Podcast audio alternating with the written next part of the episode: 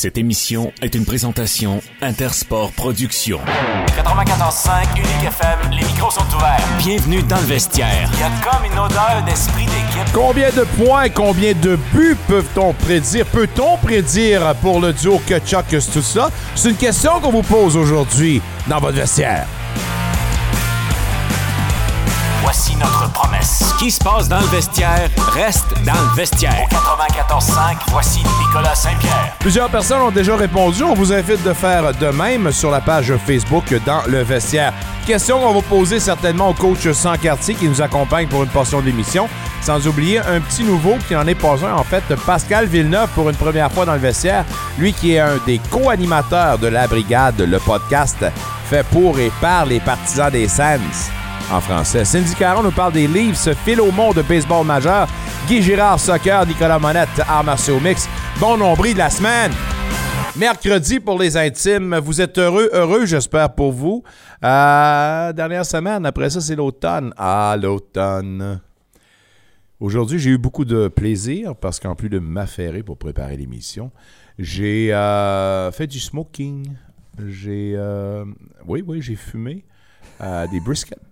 Parce qu'en fin de semaine, je m'en vais à l'enterrement de vie de garçon de mon ami Max Bigra. Maximus pour les intimes. Et je suis le responsable pour la bouffe du samedi.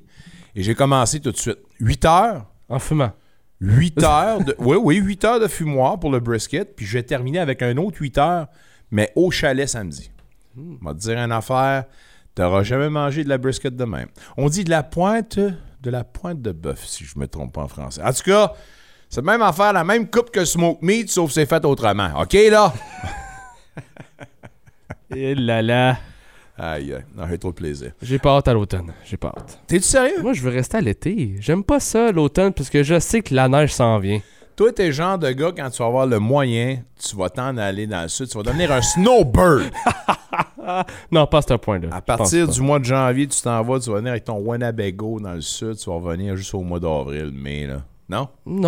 Non, parce que si je vais en Floride, on dirait que ça va peut-être me retirer de ma routine. Puis moi, je sais que l'hiver, avec la neige, ça signifie le hockey. Michael Lafleur, mesdames, messieurs, qu'on entend la voix officielle des Titans d'Ottawa. Mais lui, c'est un gars d'été parce que c'est un gars de baseball. Ouais. C'est ça l'affaire. Ouais, c'est ça l'affaire. Mais là, j'ai pas le choix d'en parler. Là. Je sais qu'on est à la radio, on n'est pas à la télé, mais ta casquette des Capitales de Québec. Je comprends qu'ils ont gagné hier. C'est 1-0 la série en finale de la Ligue Frontier, mais quand même. Je tiens à dire salut à mon chum Eric Paquette qui m'a fait l'honneur de cadeau, le privilège de donner cette casquette-là lors d'une belle ronde de golf. Eh bien. Ça arrive sud de Montréal. J'ai dit qu'il m'a fait le don. C'est pas vrai, je l'ai forcé. J'ai dit, hey, t'es mieux de donner ta maudite casquette, OK, là? Sinon, on va te donner un coup de poing sur la gueule. Ben, tu t'es amélioré au golf pour gagner une casquette?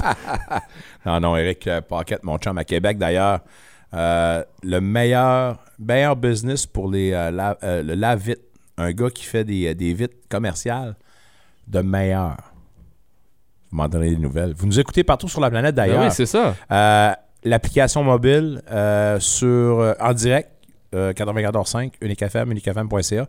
Également sur Spotify, en balado-diffusion. Merci.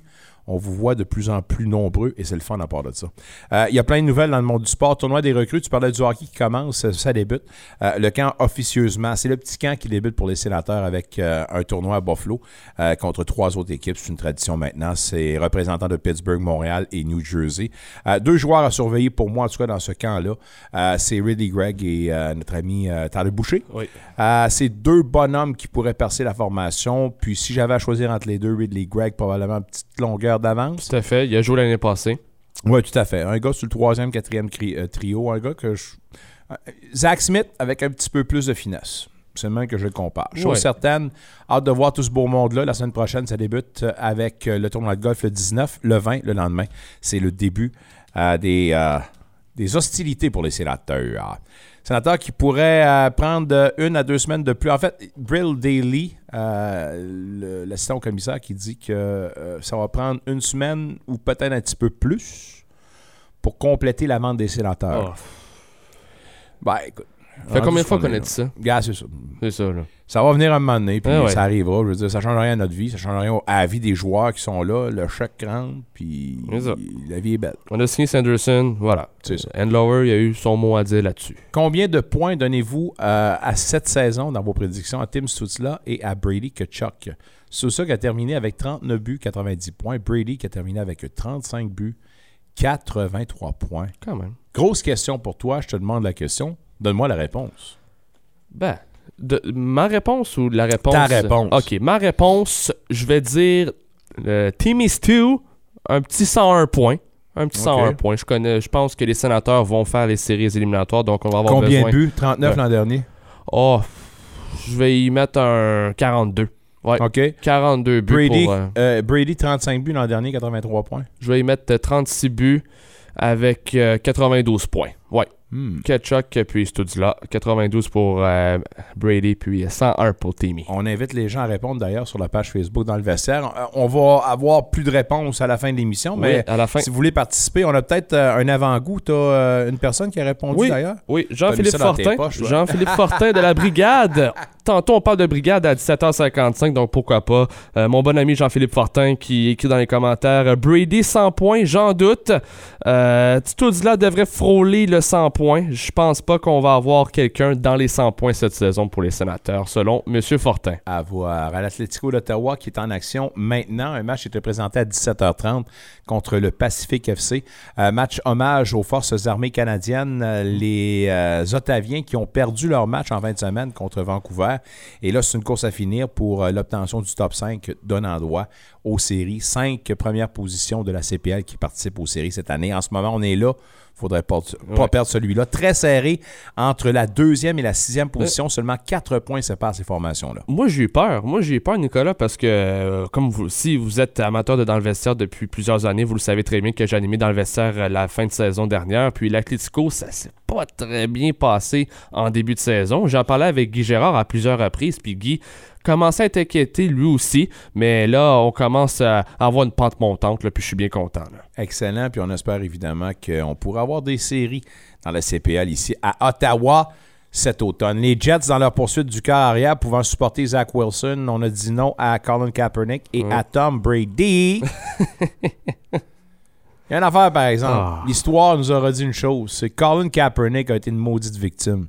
Une victime... Lui voulait faire changer des choses. Puis comme j'avais prédit dans le temps, on a tout simplement évité la question. On a détourné tout ça, puis c'est devenu un autre combat. Kaepernick, un bonhomme qui aurait pu avoir une très belle carrière, je n'en doute point, qu'on a tout simplement mis sur la voie d'évitement pour ses convictions.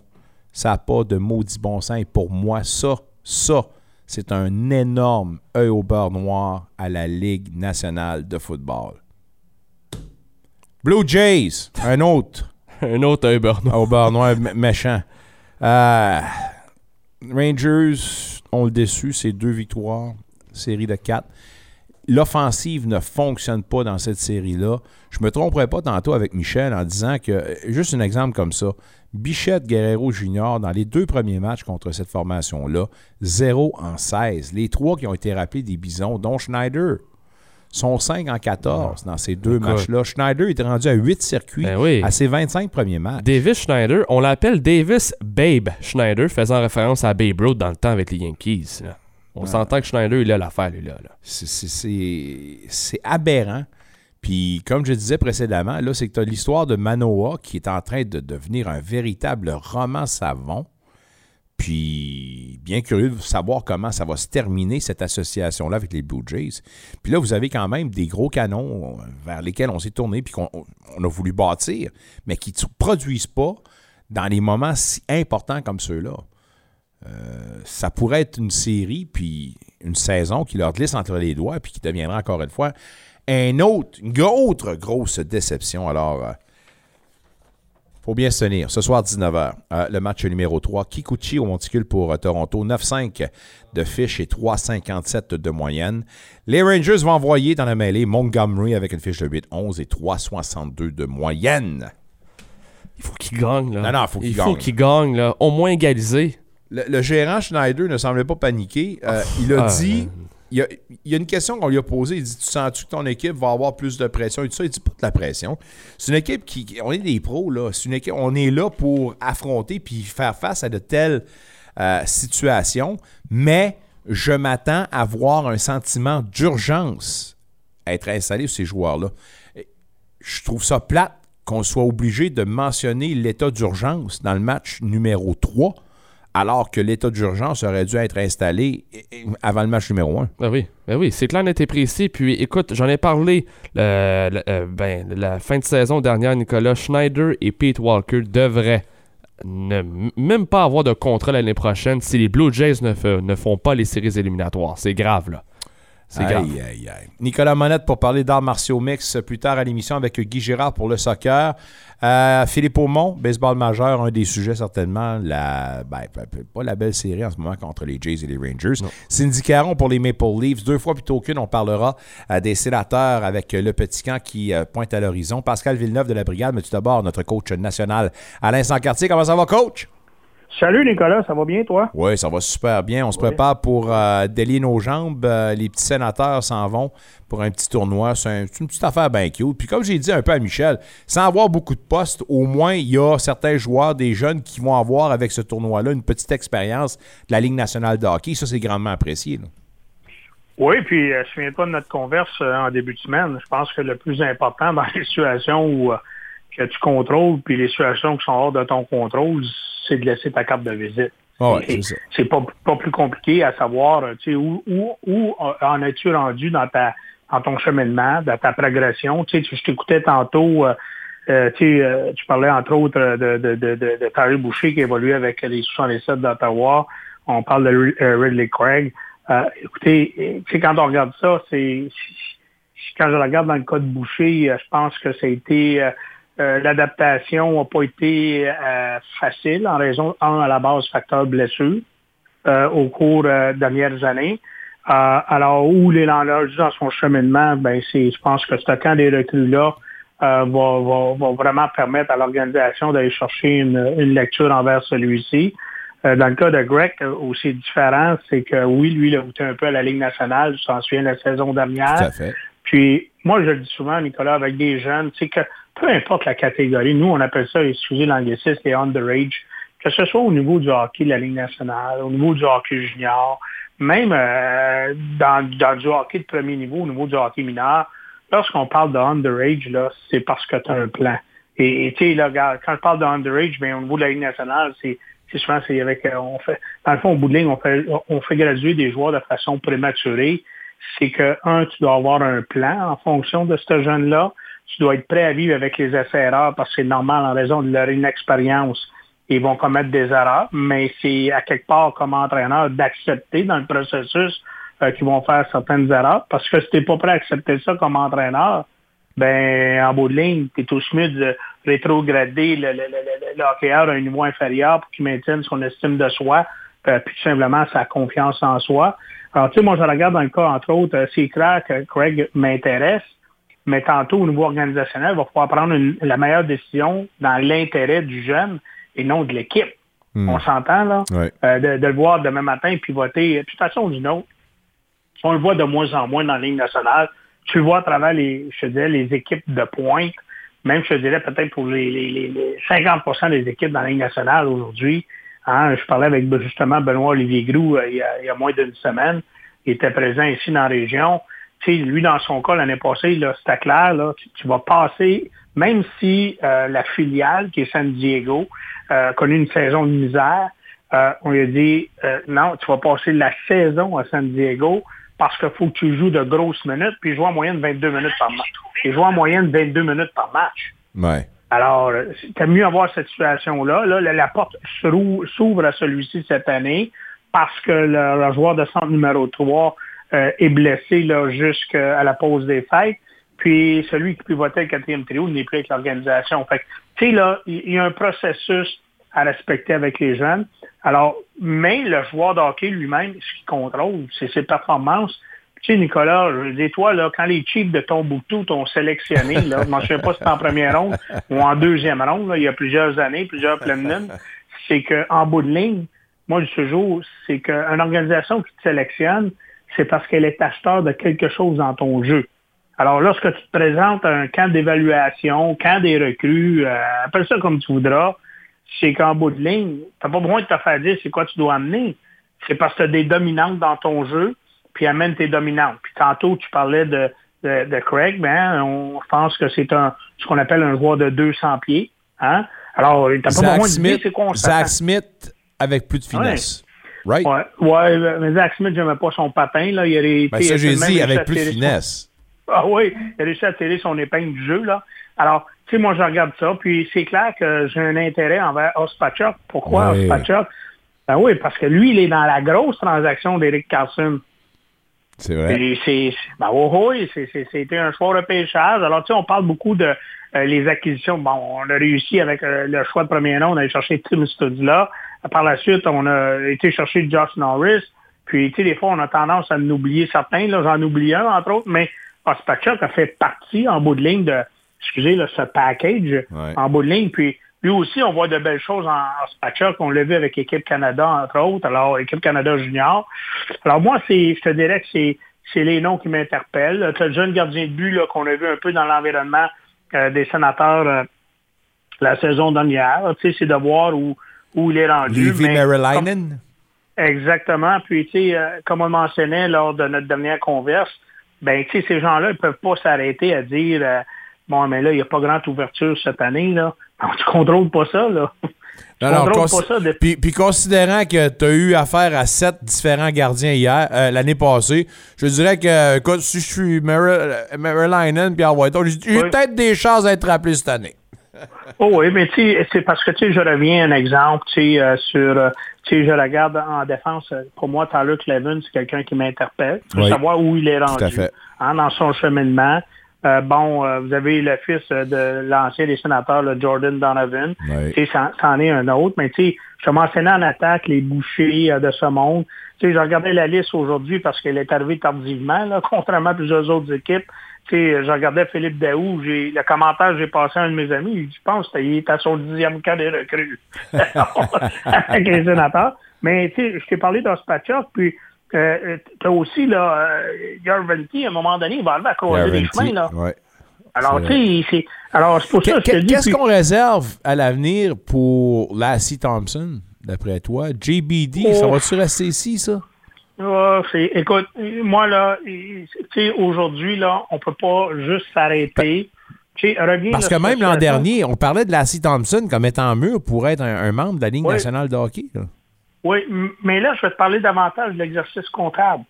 Parce que, on dépasse le plafond. On n'a toujours pas signé Pinto, entre autres, chez les sénateurs. Puis là, il faut se donner de l'espace. Alors, tu sais, moi, j'aurais tendance à te dire, au niveau talent potentiel, Docker est à Ottawa pour y rester. Ouais. Puis, mais là, à un moment donné, peut-être que tu vas être obligé de céder certains actifs pour créer de l'espace sur ton enveloppe salariale pour être en mesure de t'entendre avec Pinto. Alors ça veut dire quoi? Ben, à un moment donné, tu dois sacrifier certains joueurs avec certains contrats. Puis, qui petit contrat, ben, par la suite, tu en amènes un qui gagne beaucoup moins d'argent. Tu sais, fait que des fois, c'est pas toujours ton talent qui parle, c'est le système qui parle, qui dit que tu dois réagir ou tu dois agir de telle façon ou d'une autre façon. Question du jour, puis je la pose. Combien de points tu prévois pour Brady Kachuk puis notre ami Stutzla? Considérant que Stutzla a fait 90 points, on vous le rappelle, avec 39 buts, 35 buts pour Brady Kachuk, 83 points au total. Ouais. Moi, là, ce que j'aurais tendance à te dire à ce niveau-là, Nicolas, c'est que, ils sont plus expérimentés. Je te dirais... T'sais, on en a une année de plus dans le corps, mais dis-toi une chose, par contre, ils vont faire partie encore davantage du plan de match de l'adversaire. Ça, c'est un. Puis moi, je te dirais, tant et aussi longtemps que le deuxième trio chez les sénateurs va performer, bien, ça va donner de la marge de manœuvre au premier trio. Mm. Moins vont, quand je dis performe moins qu'ils vont être productifs les deuxième et troisième trios chez les sénateurs, ben plus qu'on va porter juste une attention à la première unité offensive. Alors ça, c'est un élément. L'autre élément, je l'ai mentionné l'autre jour, on sait tous que dans le cas de Stutzla et de Brady Kachuk, ils vont chercher de grosses qualités minutes en avantage numérique. Mais là, on est dans un contexte là Tu sais, tantôt, je t'ai parlé de situations qui sont sur ton contrôle puis hors de ton contrôle, là. La pire erreur, c'est correct à un moment donné de se fixer des objectifs, là, mais ces objectifs-là ne doivent pas devenir paralysants, là. Alors, tu sais, dans l'intérêt de Kachuk et dans l'intérêt de ce là, ils ne peuvent pas travailler, hey, cette saison, je vais aller atteindre le plateau des 100 points. Parce que si ça fait poit après les 20 premiers matchs du calendrier régulier, là, on vient de se mettre une mauvaise pression sur les épaules. Alors oui, ce sont des joueurs de premier niveau. Oui, on voudrait qu'ils produisent offensivement, c'est clair, mais on ne veut pas de joueurs qui vont produire offensivement puis qui vont terminer la saison à moins 25. Là. Non, ça, c'est garanti. Là. C'est garanti. Non, mais c'est pour ça que je te disais que, tu sais, en bout de ligne, c'est que peut-être Brady Kachuk en a marqué quoi, le 35-36 la saison dernière? 35. Ben, peut-être m'accepter que marquer 30, hein, mais il finirait pas dans le négatif. Ouais. Alors, tu sais, c'est juste ça un peu, là. Puis tu veux pas qu'il devienne juste un joueur d'habileté offensive, puis oublie le type papier sablé qu'il peut amener. Fait que c'est le type de joueur que tu es prêt, des fois, à accepter une petite baisse au niveau de la production offensive, OK? Pour tout simplement s'assurer qu'il ne soit pas dénaturé. Mais souvent, on le sait tous que cette année, encore une fois, on doit être plus productif offensivement. Mais ça, souvent, ceux qui font la différence, c'est ta profondeur, mais surtout la contribution offensive de tes défenseurs. Et c'est là où on doit s'attendre, moi, je pense, un peu plus de Chabot, un peu plus de Jake Sanderson. Alors, tu sais, ça, puis en plus, bien là, on a Chikrum qui va être là le jour 1. Alors, tu sais, souvent dans la Ligue nationale, aujourd'hui, c'est difficile de marquer à 5 contre 5. La contribution de tes défenseurs vient jouer un rôle prédominant si à un moment donné, tu veux faire partie là, du premier tiers dans la Ligue nationale. Claude Giroux, cette année, doit-il jouer sur la première vague d'attaque massive? Pas là, Nick, moi. Non, mais tu sais, on est quoi là, aujourd'hui, le 13-14 septembre? Oui, le 13, ça passe vite. En passant, on est à peu près à quoi, le 28 jours du début du calendrier régulier. Alors ça, ça va aller vite, là, mais moi, je fais juste te dire, dois-tu d'être... Et Claude Giroux, là, tu sais, je peux pas parler pour lui. Là, je te parle d'une perception, d'une lecture extérieure. Là. Lui, il est rendu ailleurs. Lui, là, l'important, c'est que l'équipe, il faut qu'elle gagne. Il veut goûter aussi éliminatoire. Il s'est amené dans un mandat pour amener cette équipe, ce groupe d'individus-là à un autre niveau. Alors, si demain matin, Claude Giroux ne fait pas partie de la première vague en avantage numérique, mais la première vague en avantage numérique est des plus productifs, écoute, je veux dire, c'est non, ça qui est ça. Pas de question. Alors, mais, je reviens à une chose. C'est que présentement, j'ai 7 attaquants qui peuvent jouer sur le top 6. Puis toi, je le sais, là, ce que tu as hâte de voir là, quand la saison va débuter. Lorsque l'officiel va lever le bras pour la première avantage numérique, hein, tu as hâte de voir qui va être le défenseur dans le système 1-4. Yes. Je le sais, ça, là. Yes. Je t'entends déjà, là.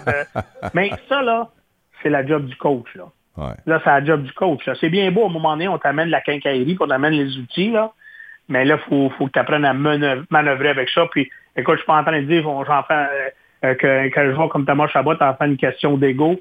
C'est pas dans sa nature humaine à Thomas Chabot, là. Tu sais, c'est pas quelqu'un qui est au-dessus de la mêlée comme personne, là.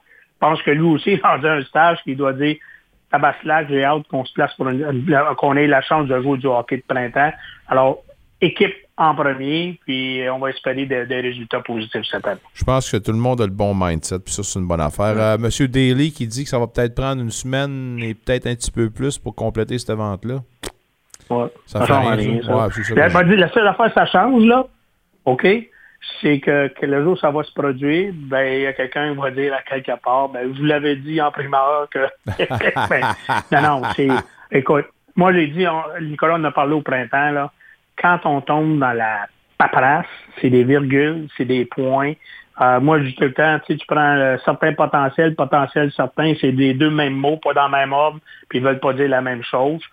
Mais regarde, on le dit, tu sais, on est dans l'officieux déjà depuis un bon bout de temps. Alors, moi, ça, honnêtement, que ça se fasse dans une semaine, dans 2 semaines, dans 3 semaines, publiquement, ça a une importance, mais dis-toi de l'intérieur présentement, là, je veux dire, business on est as usual. Bah oui, je ne voulais pas utiliser cette expression-là, je la laisse, mais on a les deux mains dans la sauce présentement, là, du côté du nouveau propriétaire. On va dire bonjour à tout ce beau monde-là demain. Un petit camp d'entraînement, un petit coup de patin au Bell Senspects avant de partir pour Buffalo. Puis on vous le rappelle, le 20, ça débute. La veille, le 19, ce sera le tournoi de golf. Coach, bonne fin de soirée. Bon tournoi, si tu le regardes. On se dit à lundi. Ça fait un plaisir, Nicolas. Salut, coach. Coach Sans Cartier, Alain de son petit nom, 2 fois la semaine, tous les lundis et mercredis, diffuseur officiel de vos sénateurs d'Ottawa, 82 matchs de saison régulière, 3 de pré-saison. Premier qui aura lieu le 24, donc la semaine prochaine, contre les Maple Leafs de Toronto. C'est un match en matinée, ne l'oublions pas. Puis en plus de vous présenter la saison au complet, on sera là également pour les séries. Hein? Qu'est-ce qu'il veut dire là, lui? J'ai dit que les sénateurs allaient jouer en série cette année. Vous en voulez de la prédiction? On va vous en faire une, moi. Tu parles trop, là. Tim Stutzla, le premier buteur de 50 buts pour une saison depuis Danny Heatley.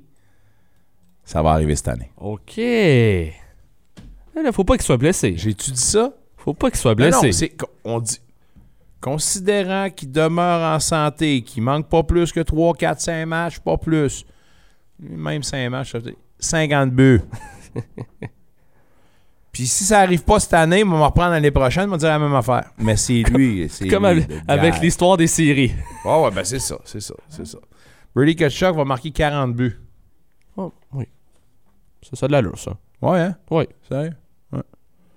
Mais comme a dit le coach Sans Cartier, on doit garder les joueurs dans un bon différentiel. Là. C'est très important. J'y donne 19 points de plus cette année. 119 au total. C'est beaucoup, ça? Beaucoup, hein? Quand même. Dude. Tu vas en grand. He's the guy. Brady! Brady, avec tes 40 buts... Sûrement faire 90 cette année. 90 points. En direct de Vegas en plus. It's gonna happen. Oui. Mesdames, messieurs, il y a un podcast que vous devez absolument écouter et savourer. En plus dans le vestiaire, bien sûr. Ben oui. C'est la brigade, le podcast qui a été fait pour et par les partisans francophones des sénateurs. Ça prend de l'ampleur, c'est rendu de plus en plus gros. Il y a de plus en plus de gens qui, justement, consomment le podcast. Et évidemment, c'est grâce à un des invités qu'on a ce soir. En plus des 2 GP, celui-là, vous ne l'avez jamais entendu sur nos ondes, mais c'est certainement pas la dernière fois qu'on va lui parler. Il est passionné. Oui, je pense... Est-ce que c'est trop faible, le mot passionné, dans son cas? C'est un petit peu plus. Un petit peu plus, hein? Oh, oui. C'est maladif un petit peu, hein? Non, mais c'est correct, parce que c'est bon d'avoir une certaine... Oui. Une tension maladive envers ton club. Il vit pour les sénateurs, là. J'espère qu'il vit pas pour les sénateurs. Ça n'a pas dû vivre trop bon des cours des dernières années, mais là, cette année, c'est bon. Oh, oui. Pascal Villeneuve de la brigade nous attend en bout de ligne. Pascal, comment vas-tu? Yes! Salut Nicolas, salut Michael, merci de me recevoir, vraiment content de vous parler. Ben moi aussi d'ailleurs, fait qu'on va faire parler à une 3e voix parce qu'il faut le présenter. En plus des 2 GP, tu fais partie évidemment de l'équipe d'animation puis de conception de tout ça. Je posais la question, puis on la pose d'ailleurs sur notre page Facebook. Je commencerai à la part de ça. Combien de points, Pascal, tu prévois pour Stutzla puis Kachuk cette année? Ben écoute, je t'écoutais parler de Timmy, puis je t'écoutais avoir une production au niveau des buts. Tu parles de 50 buts. On a fait l'exercice un petit peu dans notre dernier épisode de la brigade. On voulait faire des prédictions bold predictions, fait que des prédictions un peu osées. Je sais pas, je suis d'accord avec ton 50 buts de Timmy, puis j'y ai pensé. Mais là où j'étais pas certain, c'est que je pense que de plus en plus, Tim Stutzla se transforme en fabricant du jeu. Ouais. Puis il n'est pas nécessairement ce qu'on appelle un shoot first center. Il commence de plus en plus, je dirais, à analyser le jeu. Puis je pense que cette année, au-dessus de 100 points, je pense que c'est pas un problème. Mais moi, j'y donne peut-être un 60-70 passes parce qu'il va feeder des gars comme Tarasenko, il va feeder des gars comme tout le monde qui va être sur son trio. Il va-tu jouer avec Giroux, il va-tu jouer... Ça risque de bouger un peu les trios cette année, là. Mais je pense que n'importe qui va jouer avec lui va voir la colonne des buts augmenter dans son cas. Le top 6, c'est Batterson que tu mets à gauche. Oui. C'est déjà réglé pour moi. Kachuk, c'est tout ça, Giroux. Batterson, oui. Norris, Tarasenko. That's it, that's all. C'est à peu près ça. Hein? Oh, là. Le top 6 est réglé. À cette heure, qui va sortir puis tout casser, là? Moi, j'ai des petites retenues concernant Josh Norris, que je pense qu'il va falloir lui donner le temps de retomber dans ses chaussures, de reprendre le rythme.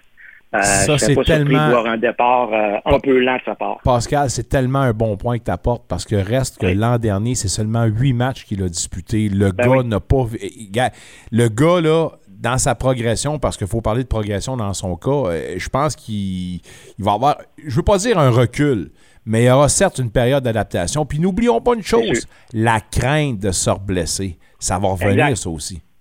Le temps qu'il se fasse frapper, qu'il frappe un peu, qu'il fasse des mises au jeu, c'est un peu bizarre, là. C'est vraiment sur les mises au jeu qu'il s'est blessé plus que sur des mises en échec comme telles.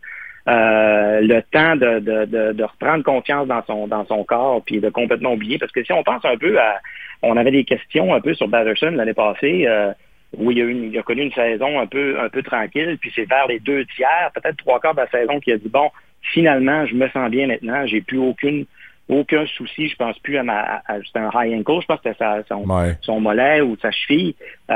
Puis c'est là que ça s'est mis un peu à débloquer. Tu sais, faut pas négliger cet aspect-là aussi. Son high ankle, puis je sais pas si c'est la raison pourquoi il y avait un différentiel si affreux, mais j'espère que cette année, une chose sur laquelle il va s'améliorer, c'est le différentiel. Un des pires de la ligue. Oui, parce que faisait froid, là. On était dans le -40, là, ça prenait un bon manteau. À ce niveau-là, -40, il fait frette, Pascal. Il fait frette. Oui, comme on dit par chez nous. On s'entend que l'ère des gardiens uniques qui est terminée dans la Ligue nationale de hockey, puis d'ailleurs, DJ Smith l'a bien dit, ça prend 2 bons gardiens. Dans le partage, justement, de la tarte, on en donne combien à Korpisalo, qui, on ne se doutera pas, là, c'est le gardien numéro 1, j'espère, avec le salaire qu'on y donne, puis avec Forsberg. Combien pour avoir 2 gardiens frais et dispo pour les séries, tu partages ça combien, selon toi? Non, il nous a Pascal, quitté. On a-tu perdu Pascal? Il n'a pas aimé ta question. Pascal n'a pas aimé ma... il n'a pas aimé ma question. Moi, Odine de Bin. 50-32. C'est pour moi le sweet spot. Donne-en 50 à Korpisalo, puis t'en donnes 32 à Forsberg. Puis après ça, ben ton gardien Korpisalo, qui va avoir justement encore de bonnes jambes et des bons réflexes, sera frais et dispo pour les séries. Alors Pascal, avant que tu nous raccroches au nez pour nous dire que t'aimais pas ma question. Problème technique. Ben c'est correct. Combien tu partages la tarte en deux? Là? Je veux dire, tu donnes combien de matchs à Forsberg, combien à Korpisalo? Ben moi, j'y vais. Moi, je vois un bon partage des deux. Si c'est pas, je serais pas surpris qu'on ait une espèce de 50-50, 60-40 peut-être dans le maximum. Ouais. Je sais pas si on va avoir on va oser dire à Korpisalo, t'es notre numéro 1, let's go, on y va avec toi. On est prêt, c'est toi qui vas nous amener à la terre promise. On met tout sur tes épaules, let's go. Versus, écoute, Forsberg, ça nous a donné plusieurs années de bons services, nous a montré qu'il était capable d'être là. Je pense que c'est 2 gardiens qui sont capables de bonnes séquences, qui sont capables de nous montrer, qui sont capables de garder l'équipe peut-être 1, 2, 3, 4 matchs de suite. Est-ce qu'un des deux est prêt à prendre la pôle puis dire c'est moi le gardien? Je ne sais pas, ni l'un ni l'autre, on lui a demandé de faire ça auparavant. Mais moi, j'ai confiance dans les deux. Puis dans le fond, je m'attends juste à une bonne performance des gardiens, mais je leur demande peut-être s'ils nous volent un match ici et là, tant mieux, ça va être un bonus, mais je veux pas que les gardiens, ce soit l'histoire de la saison. Ça va se passer premièrement en avant de ces 2 gardiens-là. Il faut les mettre en confiance.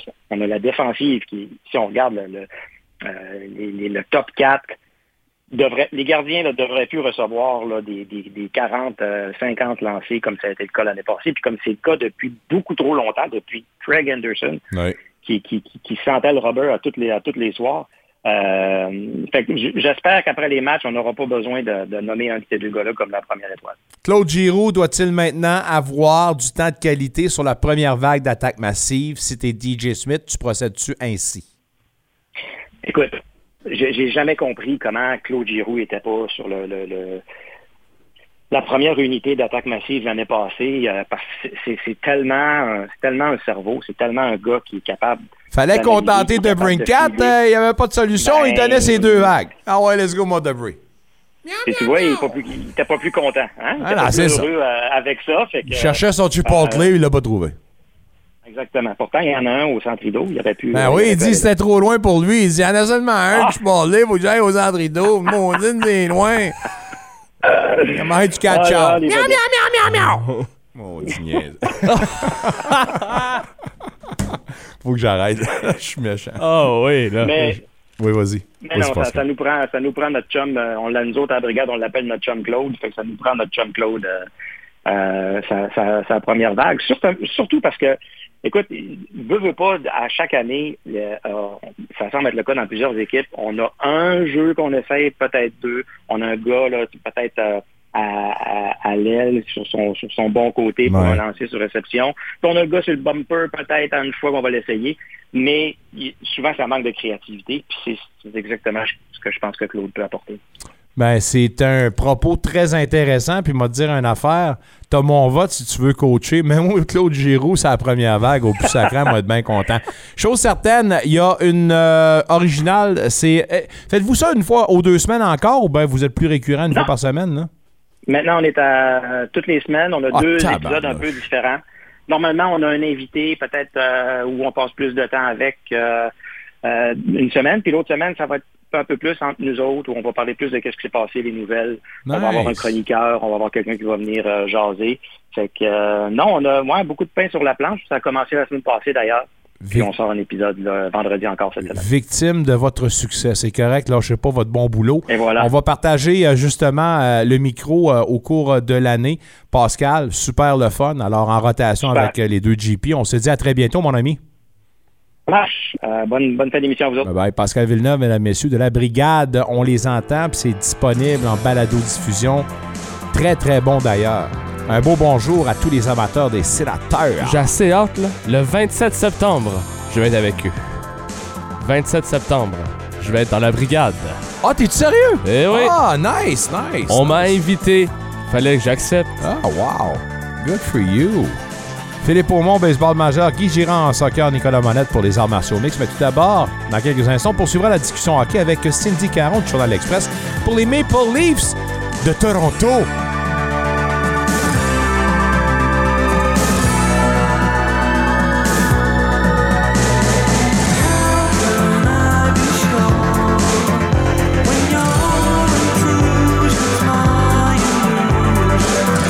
Pourquoi Marcille Lavallée offre la meilleure expérience comptable de la région? Bien plus que de simples comptables, ce sont de réels partenaires pour vos affaires.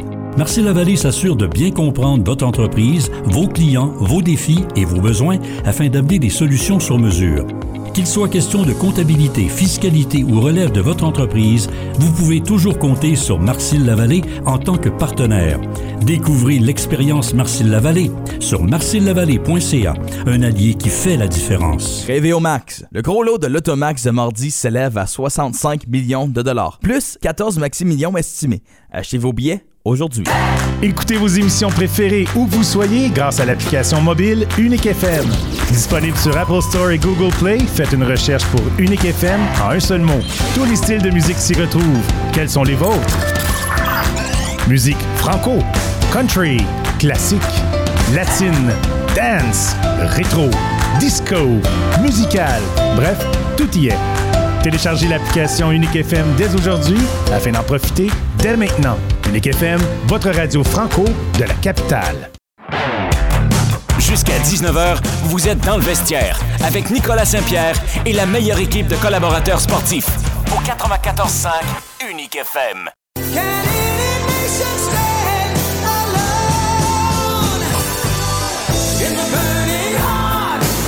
Ici Jean-Pascal et vous écoutez dans le vestiaire au 94.5 Unique FM Sport. Dans la petite histoire de Nicolas Saint-Pierre, sachez une chose, c'est que ça fait longtemps. Non. Il y a un moment donné, j'ai impressionné pas mal de monde lors d'un lancement de saison, dans une autre vie, où j'ai pratiqué. On me disait, étant le gars de sport, faudrait que tu nous montres ta culture physique. Non. Fais-moi une coupe de push-up. J'ai dit, t'en veux-tu à une main ou à deux mains? Il dit, on va commencer à deux mains, on va te donner une petite chance. Sachez que pendant que le monsieur faisait son blabla, j'avais complété mes 10 pompes à 2 mains. J'avais entamé une autre dizaine de pompes à 1 main, mesdames, messieurs. Et la foule en liesse s'en revenait pas. Elle dit « Rah, rah, rah, rah ». J'ai dit « Attendez, attendez, c'est tout ce que vous allez avoir.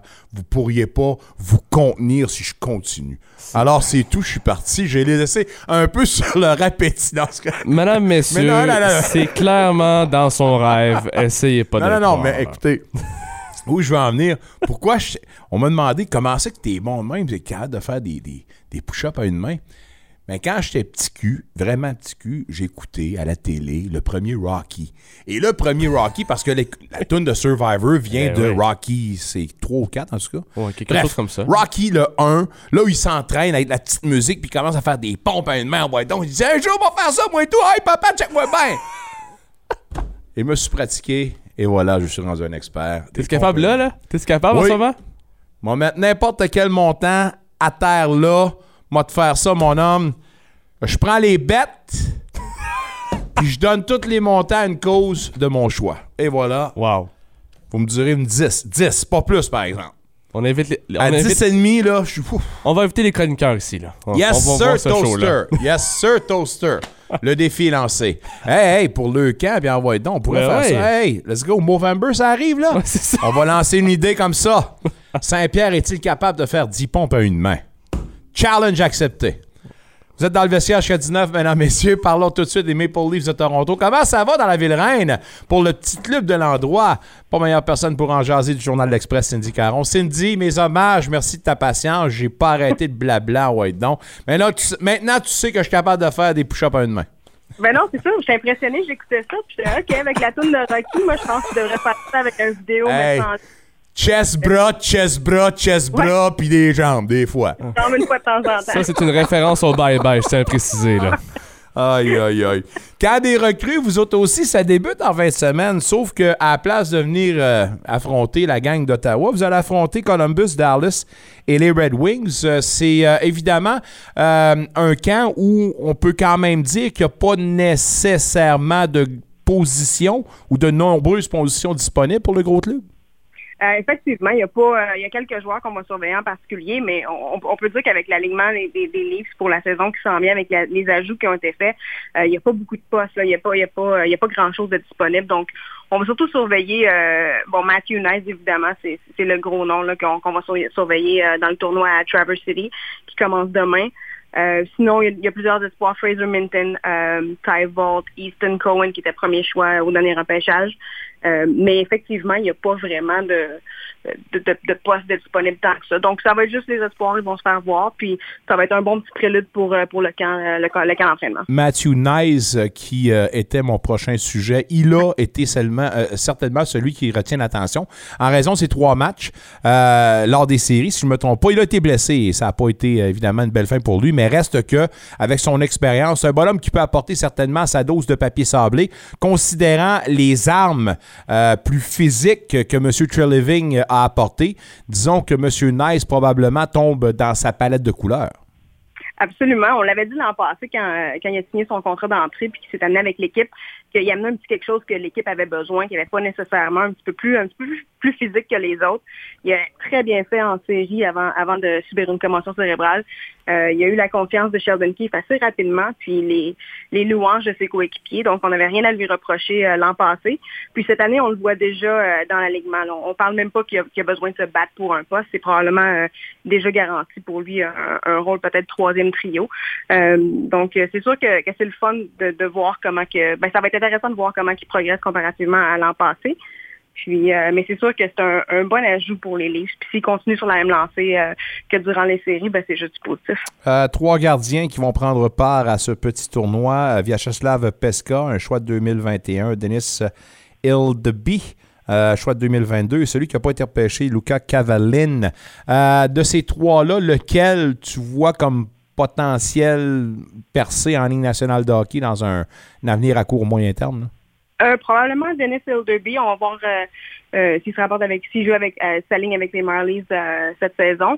Mais il n'y a pas vraiment, je te dirais que pour les Leafs, il n'y a pas vraiment de gros potentiel de gardien là, dans la banque d'espoir. Il n'y a rien qu'on se dit, OK, ça c'est le prochain, c'est le gardien d'avenir.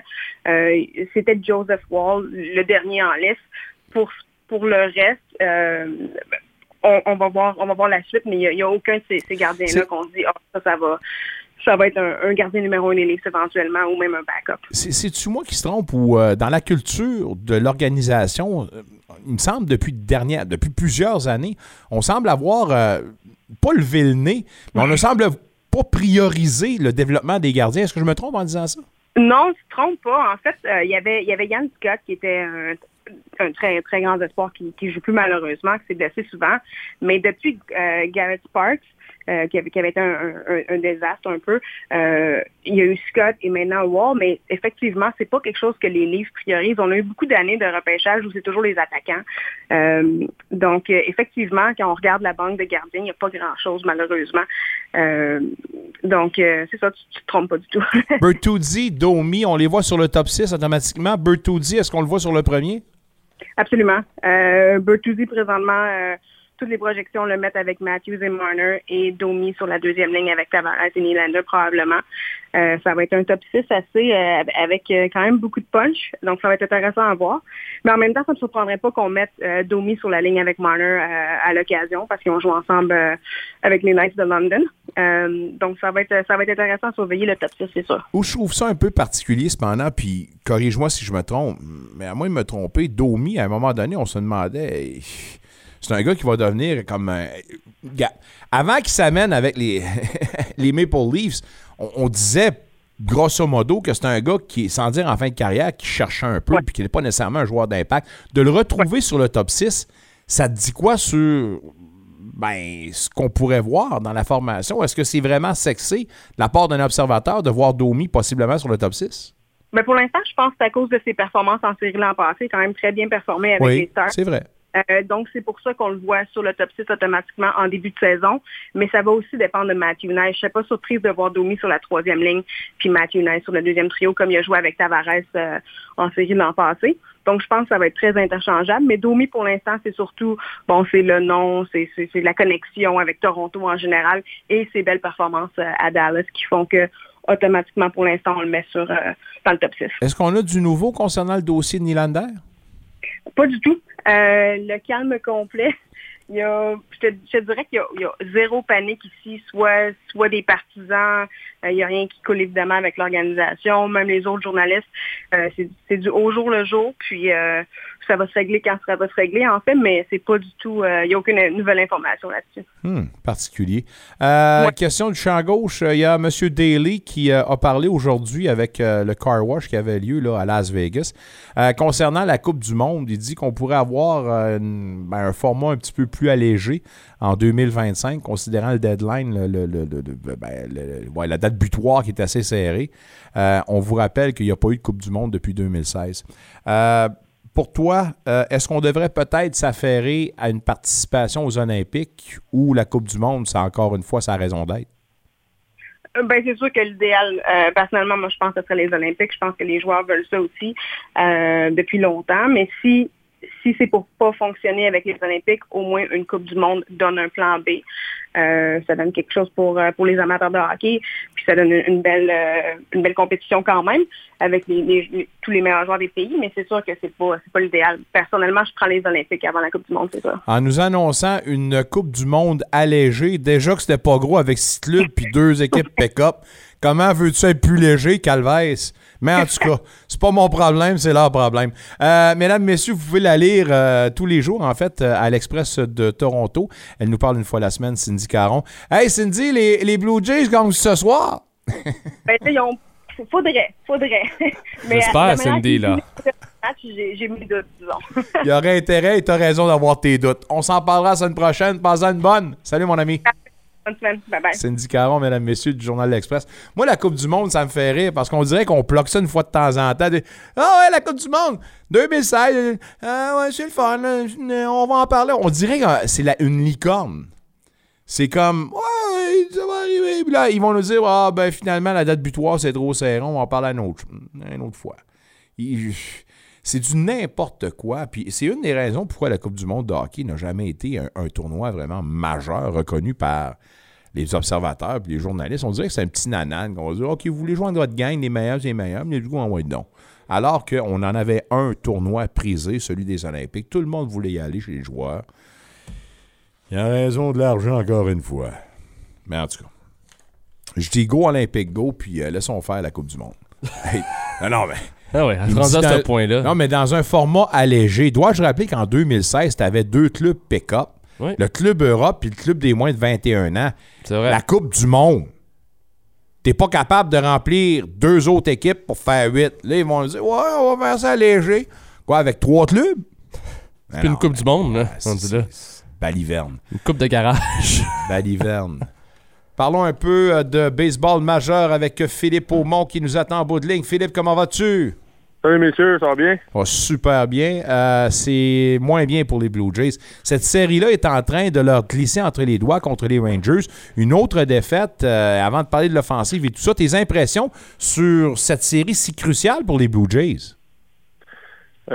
Aucune exécution. Les gars n'ont pas l'air très, très concentrés. C'est que le résultat est pas mal ce qu'on voit. Là. C'est un petit peu décevant là, parce que la saison, la fin s'approche quand même assez rapidement. Puis, mais pour les gars, là, c'est ça. C'est l'espoir commence à s'envoler un peu. Là. Philippe, je comprends que le gérant va tenter de protéger ses joueurs du mieux qu'il peut. Il ne va pas les exposer puis les flageller sur la voie publique.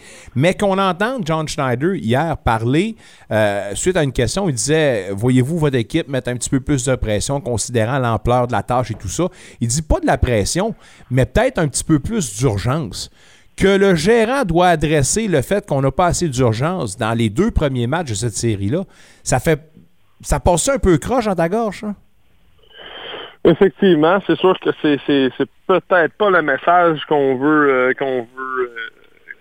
veut projeter, mais c'est sûr que tu sais dans son état, dans sa situation à lui là, c'est sûr que c'est pas facile. Il y a des grosses décisions à prendre, puis t'as pas toujours le contrôle sur le terrain, tu peux contrôler les joueurs qui rentrent, les joueurs qui sortent, mais les jeux en tant que tels, c'est les joueurs qui le font, puis c'est eux qui ont le résultat au bout des mains, là, au bout de la ligne. Fait que c'est difficile pour lui là, de juste regarder ça. Fait que c'est sûr que les esprits d'urgence là, sont là, puis rapidement. Là. On parle d'une offensive anémique, les gros canons qui s'amènent plus comme des fusées à l'eau. Guerrero Junior, Bichette. C'est bien dit. Écoute, c'est du 0 en 16 dans ces deux premiers matchs-là, alors que les joueurs, et j'arrête pas de le rappeler depuis le début de la soirée, les joueurs rappelés du 3A sont 5 en 14, pardon, dont Schneider qui est rendu avec 8 circuits à ses 25 premiers matchs. D'un côté, je peux pas être surpris du fait que les jeunes qui devraient être plus affamés, ceux qui sont rappelés, produisent comme ça. Mais c'est quand même aberrant de voir tes deux gros canons comme ça faire patate à ce niveau-là. Là. 100%, t'as 100% raison. C'est sûr que c'est dur à regarder. Tu peux pas...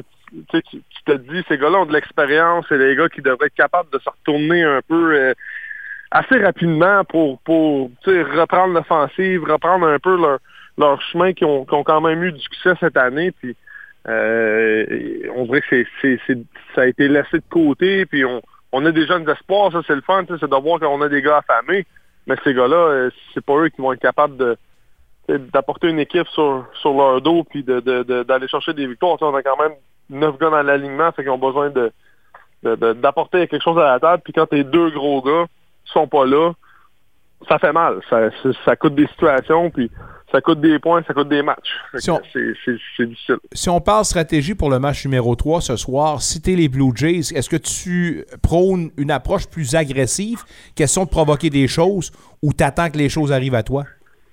Non, rendu dans cette période-là, je pense que tu dois mettre la pression, tu dois, tu sais, un peu...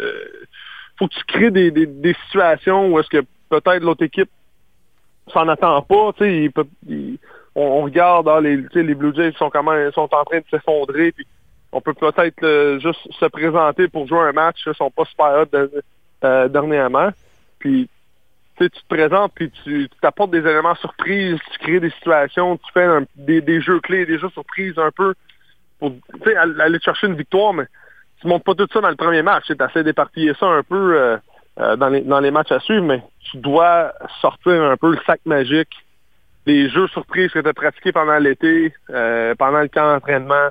C'est le temps de les sortir si tu les as pas déjà sortis de ton sac.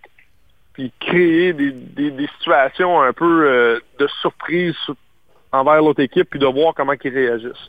Je comprends. De cette façon-là, je pense qu'on peut peut-être créer un momentum. Un autre sujet, puis même si on a justement parlé de ce sujet-là la semaine dernière avec Manoa, on a appris un peu plus de nouvelles cette semaine. Jeff Blair de SportsCenter, entre autres, qui dans son blog parlait de Manoa, qui ne s'est même pas présenté lorsqu'on l'a réassigné à Buffalo le 11 août. En ce moment, aucun entraînement, Bud a refusé ce renvoi-là. Puis là, on se pose la question à savoir comment ça va se terminer, cette affaire-là. Pour le bien des deux, est-ce que tu vois un divorce ou, avec ton expérience, tu vois quand même espoir que les ponts soient rétablis entre les deux parties? Là? Non, tu veux pas de divorce, hein, right? Tu veux régler cette situation-là au plus vite. C'est sûr et certain, mais il va falloir que la maturité se développe un peu plus du côté de Manoa. De peut-être faire des no-show, no-call. C'est un manque de maturité. On lui a peut-être donné trop de bonbons l'an dernier, on lui a trop donné de fleurs, puis vu qu'on lui a trop donné ça, là, il a comme perdu un peu la map cette année. Il n'a plus ses moyens, mais il croit encore qu'il est supposé d'être là. Puis peut-être qu'il a besoin d'un petit reality check, là. Quelqu'un qui parle un peu dans le casque, qui dise comme...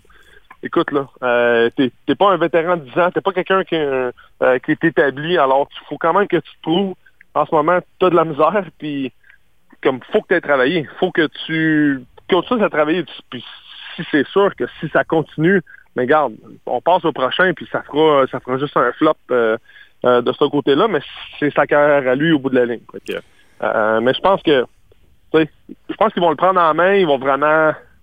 lui donner les ressources qu'il va avoir besoin pour le restant de la fin de l'année, puis la saison morte, tout en espérant que lui, de lui-même, va prendre la maturité puis va réaliser les choses qui peut-être qu'il ne fait pas de correct, puis espérons que ça va porter fruit pour l'an prochain. C'est à souhaiter que ça ait un dénouement heureux. Max Scherzer, qui s'est blessé hier, parlait d'une sensation qui ressemblait un peu à un Charlie Horse. C'est une blessure au triceps.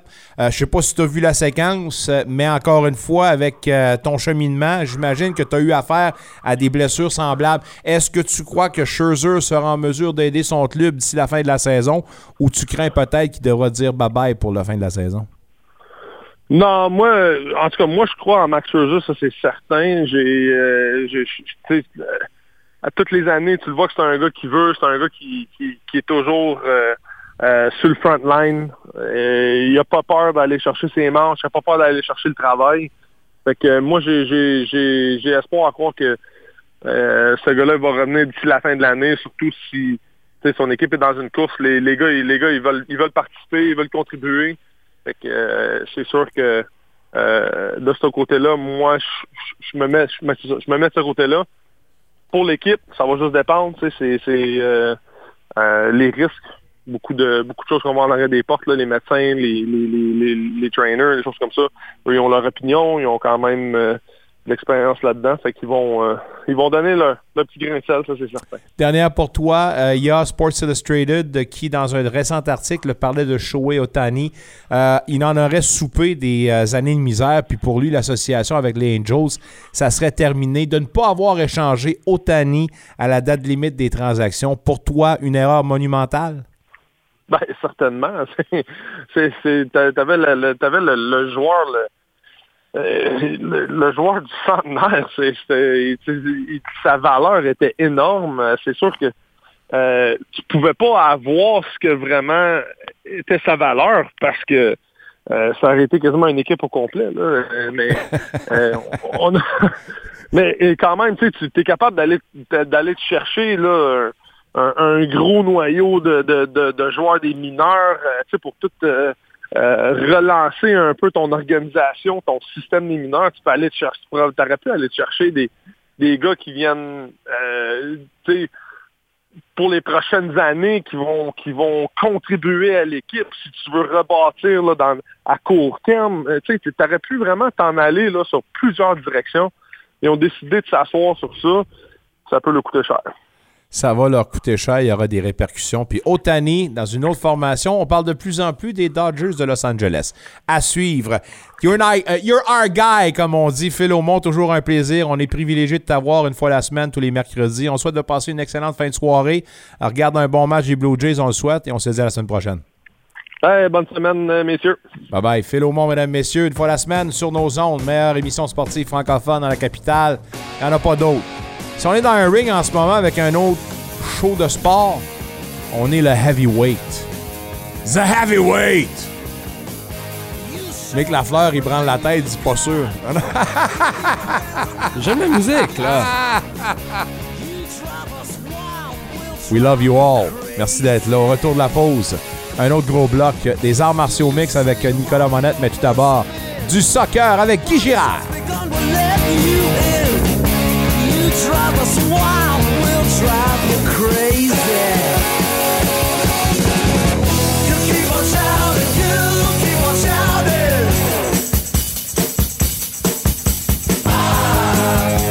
shouting. Écoutez vos émissions préférées où que vous soyez grâce à l'application mobile Unique FM.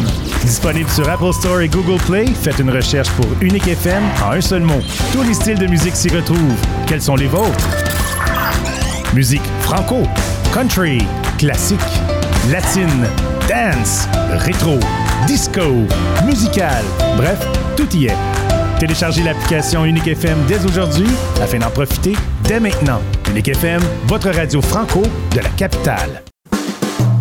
Bonjour tout le monde, ici Patrick Guillotte et Éric Barrette. Nous avons l'honneur d'animer chaque samedi à partir de 7h. Les Week-ends Uniques, c'est votre rendez-vous décontracté du samedi matin où vous découvrirez nos chroniqueurs passionnés qui vous parleront de choses qui les passionnent. Sans oublier l'actualité locale, régionale, nationale et sûrement aussi les sports et autres choses qui se passent sur Internet. Les Week-ends Uniques, c'est un rendez-vous à ne pas manquer. Bon matin tout le monde! Les Week-ends d'Unique, tous les samedis dès 7h au 94.5 Unique FM. Aussi disponible sur l'application mobile Unique FM.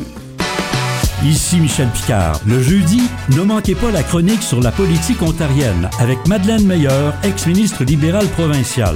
La chronique sur la politique américaine avec Larry Rousseau, vice-président exécutif du Conseil canadien du travail. La chronique Carte blanche sur l'actualité avec Mathieu Fleury, ex-conseiller municipal de Rideau-Vanier. Place 94.5 avec Michel Picard, dès 15h du lundi au jeudi au 94.5 Unique FM. Aussi disponible sur la application mobile Unique FM. Jusqu'à 19h, vous êtes dans le vestiaire avec Nicolas Saint-Pierre et la meilleure équipe de collaborateurs sportifs au 94.5 Unique FM. Ici Marc-André Fleury, vous êtes dans le vestiaire avec Nicolas Saint-Pierre. J'ai toujours été avide de sensations fortes. Je jouais pas de slip, coquille, puis je bloquais les slapshots. Question du jour sur la page Facebook dans le vestiaire. Vous donnez combien de points cette année à Tim Stutzla et Brady Kachuk? Lâchez-vous lousse, plusieurs réponses, on en parle à la fin de l'émission. En ce moment, l'Atletico d'Ottawa a un match à la place TD contre le Pacifique FC. Nous sommes à la mi-temps et sachez que le Pacifique mène 1-0. C'est une course à finir pour le top 5. L'Atletico qui est dans le top 5 d'un endroit aux séries, mais ça pourrait glisser rapidement considérant qu'il y a seulement 4 points qui séparent la deuxième à la sixième position dans la CPL. On jase de ça et bien plus encore et de l'avenir du CF Montréal à Montréal. Guy Girard, comment vas-tu? Bien, Nico, toi? Oh, super bien, merci. Toujours plaisant de te parler. Un match un peu hors de l'ordinaire. Présenté un match d'Atletico à 17h30 aujourd'hui. Ça sort un peu des sentiers battus, mais de voir le résultat en ce moment de 1-0, c'est un peu en lumière avec ce qu'on a vu en fin de semaine dernière contre Vancouver à Vancouver. Là. Oui, tout à fait, Nicolas. Écoute, présentement, le Pacifique a vraiment l'ascendant au niveau du match avec quand même un temps de possession de 61 % contre 49, surtout à la place TD. C'est ce qui est le plus surprenant comme ça. Et puis, ben, au niveau des tirs au but, c'est 5 d'un côté, 5 de l'autre. Mais faut dire que là, présentement, là, c'est deux cadrés de chaque côté, mais le Pacifique a justement là, plus d'opportunités qu'à Ottawa. Mais là, ben, c'est ça. À la mi-temps, c'est le Pacifique qui mène 1-0, un match extrêmement important là, du côté d'Ottawa, parce que si on glisse justement, puis on s'avoue vaincu à la place TD, ben, ce sera 3 défaites en ligne, hein, Nicolas. Puis là, ben regarde, on sait là, que pour les places en série, c'est la première jusqu'à la 5e place qui auront accès à cette fameuse place-là. Et si on compare Ottawa avec l'année passée, ben présentement, là, si on regarde là, les 2 années, là, on n'est vraiment pas dans une bonne position, malgré que le classement est relativement serré. Mais c'est une victoire qu'on devrait avoir ici du côté de la place TD là, ce soir. On va l'espérer. Là. Il y a l'équipe en ce moment là, qui se dirige vers un 5e match sans victoire. Moi, je ne me trompe pas. 0-0 contre le Forge. Défaite de 2-1 contre le Cavalry, après ça, les défaites contre Vancouver et une autre, ça serait une 4e défaite de suite, donc contre le Pacifique. Ouais. Alors, il faudrait peut-être commencer à penser à gagner un tout petit peu. Oui, absolument, Nicolas, puis je le répète, là, surtout quand tu joues chez vous, puis que tu es quand même en arrière au niveau du temps de possession, là, de 61 sur 39, là, pour la foule, vraiment, à la place TD, là, c'est pas quelque chose de vraiment très, très bon pour, justement, les partisans d'Ottawa. Chez nous, on devrait surtout là être plus, je dirais pas positif, mais être plus incisif au niveau de notre attaque. Puis c'est pas ce qui se passe présentement. Là. Surtout qu'on a quand même, une formation de 3-5-2, là, une formation qui favorise normalement l'offensive. Puis là, ben, c'est pas ce qu'on voit du côté de la place TD. On voulait traiter un peu du passage de Wilfred de Nancy dans un autre ordre d'idée, en parlant un peu du CF Montréal et du MLS. Le crew de Columbus qui l'a remporté 4-2. Tu voulais surtout parler du traitement qu'on a réservé à l'ancien coach du CF Montréal. Est-ce que je me trompe? Non, absolument pas, Nicolas. Fait que je parle du côté de la famille Saputo puis du côté de l'organisation justement du CF Montréal. On attendait vraiment de pied ferme le crew. Là. Puis pourquoi? Parce que on reproche à Wilfred Nancy l'année passée, justement, là, lorsque il y a eu cette je te dirais, là, se démêler avec le propriétaire de l'équipe, là, qui, lui, n'avait vraiment pas digéré la défaite de 2-1 au stade Saputo. Contre ces Salt Lake, si je ne m'amuse, là, défaite de 2-1, c'est ça. Puis Saputo était descendu dans le vestiaire, puis avait eu une prise de bec solide avec Wilfred Nancy.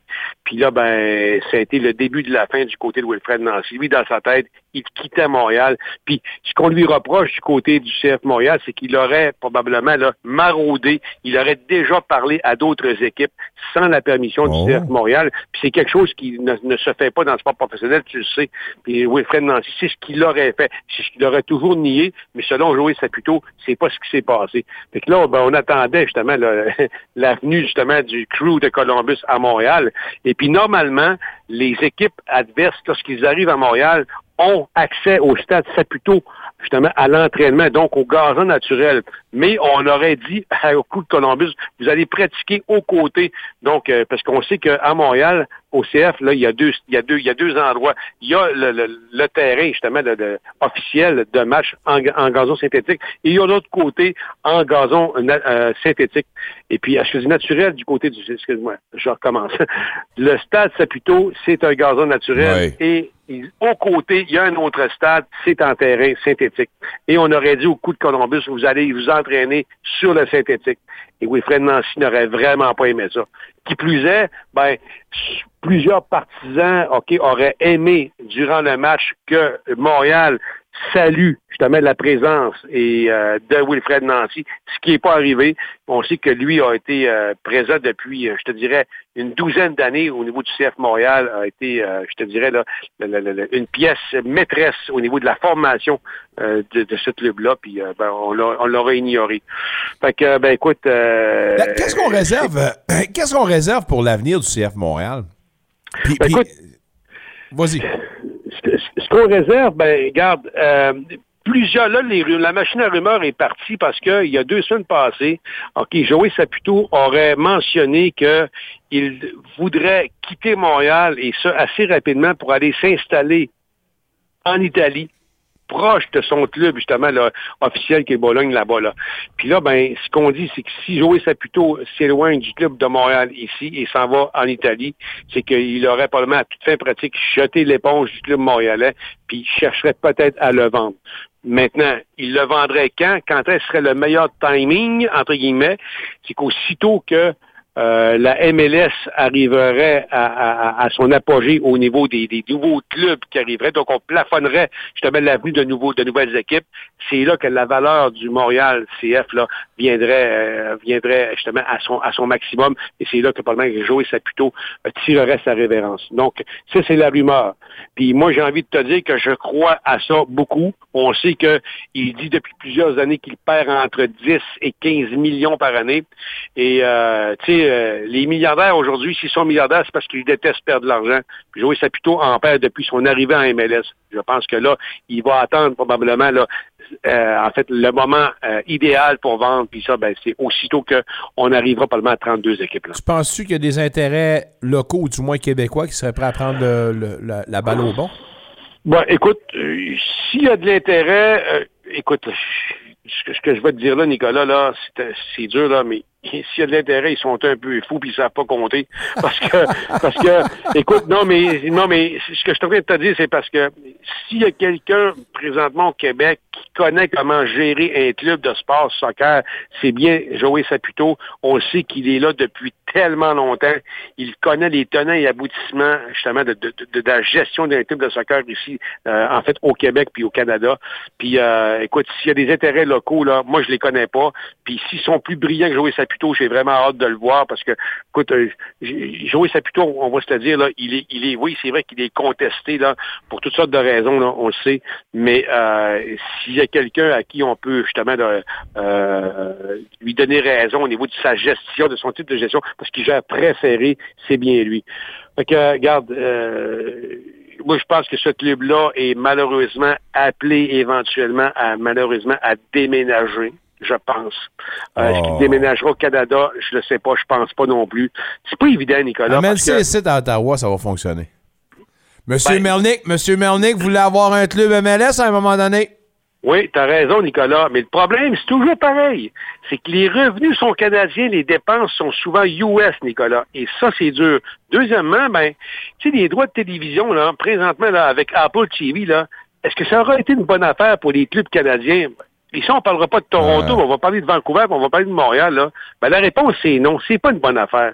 Les gens sont de plus en plus désintéressés. Écoute, est-ce que les gens vont s'abonner à Apple TV pour regarder une équipe de dernière place, puis une équipe où il n'y a pas de vedette internationale? La réponse, c'est non. C'est un très bon point, ça.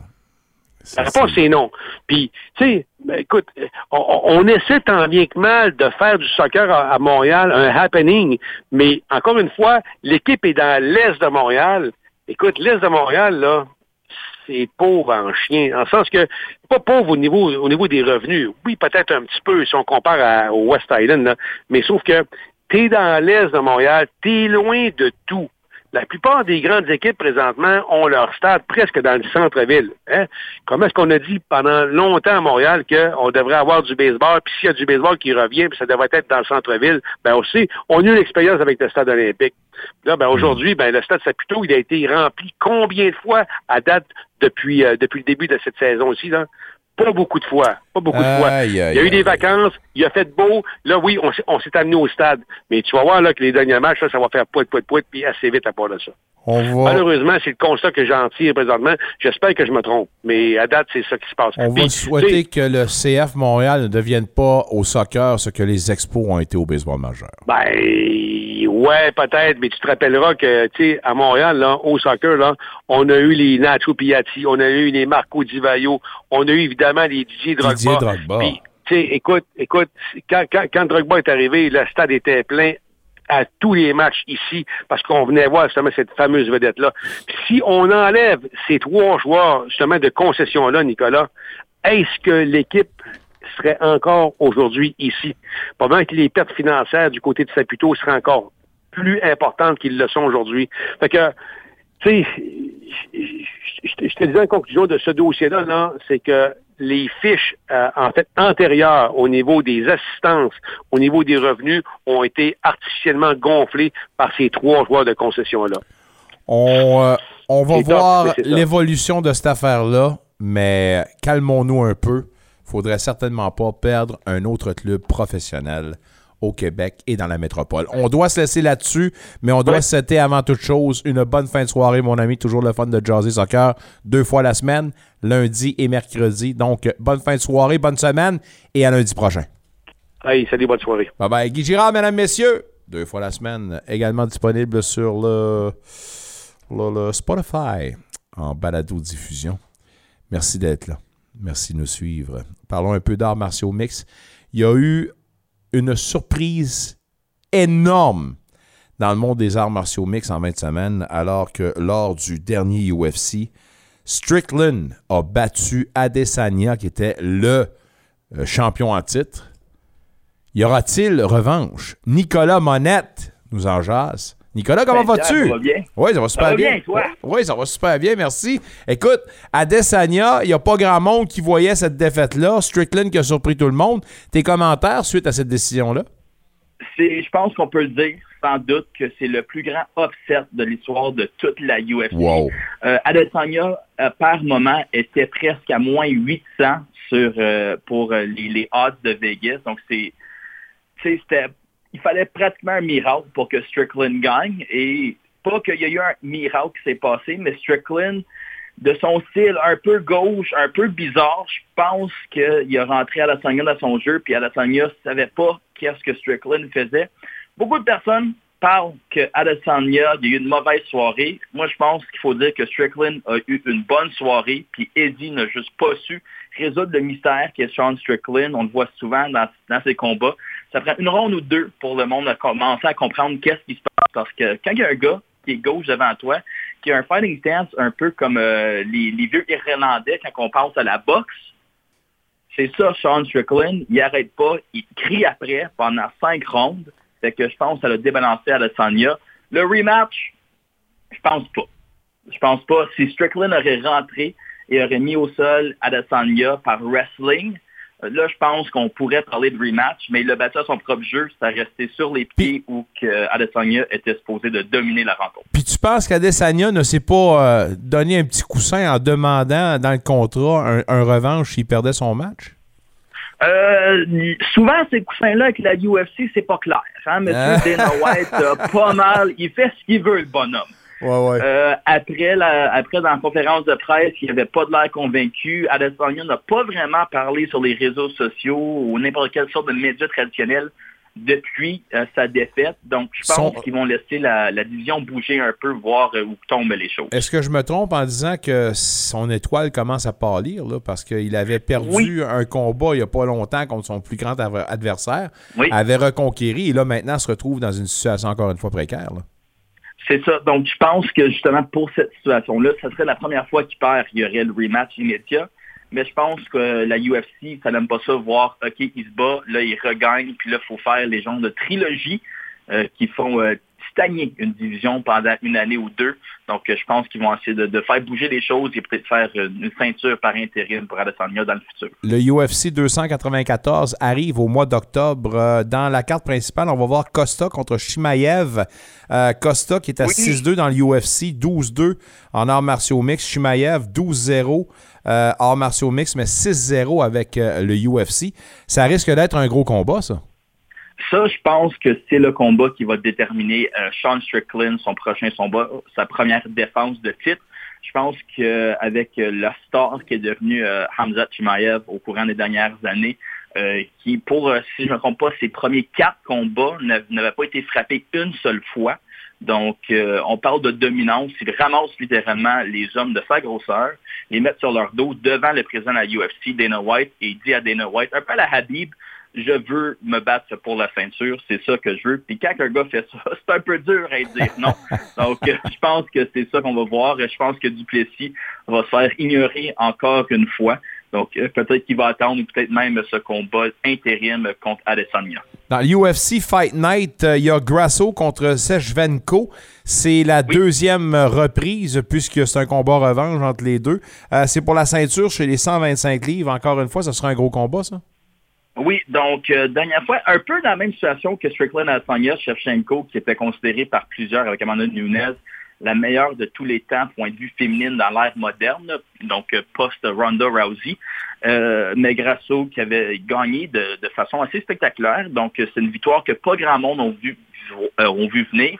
Donc, à voir si elle sera capable de le refaire. Je pense pas qu'on est rendu au point qu'il y a un changement de garde nécessairement avec Valentina Shevchenko. Je pense qu'on parle peut-être de mauvaise soirée, peut-être qu'elle était surprise du bagage qu'apportait Grasso, peut-être sous-estimé. Mais je pense que là, avec ça, Shevchenko va revenir plus forte que jamais. Il va jouer un peu... elle va faire pouet-pouet-pouet sur la soirée d'indépendance mexicaine pour Grasso. Il y a 3 Canadiens, si je ne me trompe pas, qui vont faire partie de cette carte-là. Ces 3 Canadiens qui font partie de la relève? Je sais pas. Ça, c'est plus compliqué. Kyle Nelson, c'est le Canadien. Donc, lui qui se bat sur la carte principale. Je pense pas qu'il va gagner. Je pense que ça va être Padilla qui va gagner. Pas mal haut la main, mais la dernière fois, j'ai prédit des gagnants. On a vu qu'est-ce qui s'est passé. Ça comptait jamais. Donc, peut-être mettre un petit 2$ sur Carl Nelson, mais ça devrait aller du bord du Mexicain. Sinon, Lupi Godinez, elle, par contre, on peut parler de relève dans la catégorie des strawweight pour les femmes. Elle qui est à la fois mexicaine et canadienne, donc est dans un club, donc elle s'entraîne ici même au Canada. Donc pour elle, ça devrait être une victoire assez simple contre Ellis Reed des États-Unis. Et sinon, aussi dans la relève, au numéro 15, dans la même catégorie flyweight, c'est Jasmine Jurevicius, donc elle qui va se battre contre l'ex-femme de Brian Ortega, Tracy Cortez. Donc, ça devrait être un beau combat à ce niveau-là. Donc, je pense que ça va être une belle soirée. Il y a une chose qui est certaine, c'est que ça n'arrête jamais dans le monde du UFC. Il y a eu un moment historique en début de semaine, puis on n'avait pas mis ça dans les sujets, mais j'aimerais quand même t'entendre là-dessus. Pour la première fois, le Raw n'était pas présenté par WWE. Pourquoi? Parce qu'il y a eu une vente et un achat entre le UFC et Endeavor et la WWE qui est devenue maintenant une simple entité. Comment vois-tu ce mariage-là puis les répercussions justement de ce croisement entre le monde des arts martiaux mixtes et la lutte professionnelle, là? Je pense que ça ne peut qu'aider. Je pense que la UFC fait une très bonne job, marketing comme qu'elle soit. Je pense que c'est le plus gros sport dans les dernières années en tant que croissance. Mais je pense apporter de l'expertise qu'a la WWE, ça fait des décennies. Ça ne va qu'aider aussi le fait que, si je ne me trompe pas, maintenant, on peut être des actionnaires dans ces compagnies, donc acheter des parts, les vendre, etc., donc qui crée un intérêt supplémentaire aussi pour les compagnies et crée plus d'argent pour les compagnies. Donc, avoir peut-être des plus grandes bourses pour les combattants. Je sais que la UFC, souvent, sont toujours en appel. Est-ce qu'on achète les autres ligues, donc la PFL, Bellator, c'est souvent des choses, des rumeurs qui se passent environ aux années ou 2. Donc, ils pourraient s'acheter justement un autre bassin de combattants pour venir vraiment faire cette ligue être le meilleur au monde. Je m'en vais gratter mes fonds de tiroir, chercher une coupe de 30 sous puis investir dans cette affaire-là. On ne sait pas peut-être ça va rapporter. Il tient à dire, dans un mois, Power Bar, Marc-André Barrio se bat. Donc, il est à un mois de sa bataille contre Michel Pereira. Puis on va se promettre de lui parler à part de ça. Merci, un gros merci, mon cher Nicolas. Va te reposer, puis on refait ça la semaine prochaine. Yes, sir. Merci, Nick. Salut, mon ami. Une question aujourd'hui sur la page Facebook dans le vestiaire, à savoir combien de points vous prédisez à messieurs Stutzla et Kachuk. Il y a eu plusieurs réponses, Michael Lafleur. Oui, tout à fait. Écoute, on commence avec Patrick, lui qui a mentionné 6 joueurs. Dans le fond, je vais dire les 6 joueurs, comme ça va être clair, net et précis. Stutzla, 100 points selon lui. Brady Kachuk, 83 points. Drake Batterson, 71. Claude Giroux, le magicien franco-ontarien, comme tu le dis si bien, 70 points. Norris, 65 et Tarasenko, 60 points. Es-tu d'accord avec ce qu'il dit? Ben, grosso modo, oui. Tarasenko, 60 points. On est capable d'en demander un petit peu plus. J'espère, en tout cas, 60 points. Il a encore 31 ans, donc. Ouais, non, encore dans son prime, comme on pourrait dire. Désolé de l'anglicisme, là, mais quand même.